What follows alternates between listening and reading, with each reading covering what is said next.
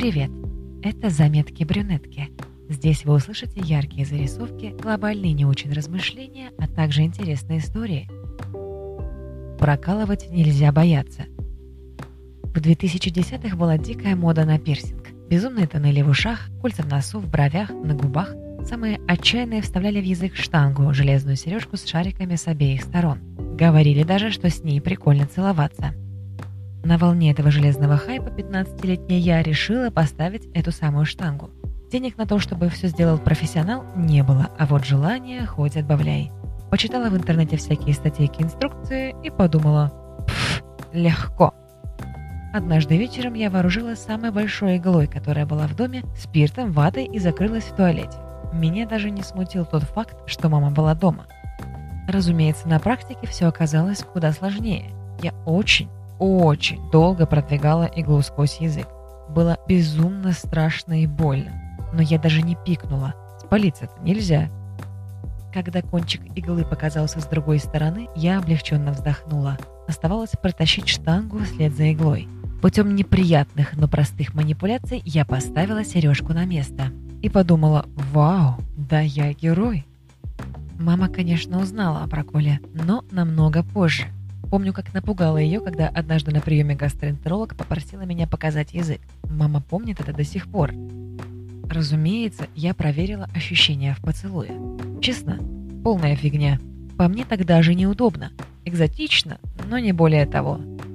С железкой я проходила около года и сняла. Пыталась потом прокалывать бровь, оказалось слишком больно. Сделала прокол над верхней губой, это называлось Монро по аналогии со знаменитой родинкой Мэрилин. Очень быстро место распухло и стало гноиться. Еще хотела вторую дырку в ухе, проколола, но забыла про нее. Та заросла. В общем, мои пирсинговые изыскания были насыщенными, но не очень результативными. Вспоминая то время, думаю, сейчас бы я такого не сделала. Пубертат помог исследовать себя и позаниматься всяким непотребством. Хотя надо признать, что возрастные границы для подобного безумия сегодня куда выше, чем 10 лет назад. Так, мой брат в 23 занимается той же фигней, которой я страдала в 15.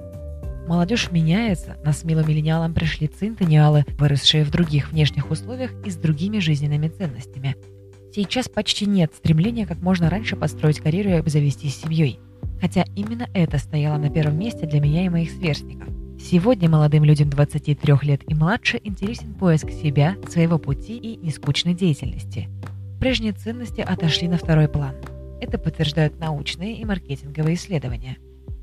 Каждое модное веяние у молодежи часто кажется старшим поколением диким, непривычным. И не обязательно это родители или бабушки, дедушки. Сегодня модно накрашенные ногти и выщипанные брови у парней, татуировки в больших количествах даже на лицах, бесконечные танцы и челленджи в ТикТок – мне и моим ровесникам это кажется как минимум странным, но такая уж сегодня молодежь. Скоро ей на смену придет другая, с другими заскоками. И так будет всегда. На этом все. С вами была Таня Новопашина.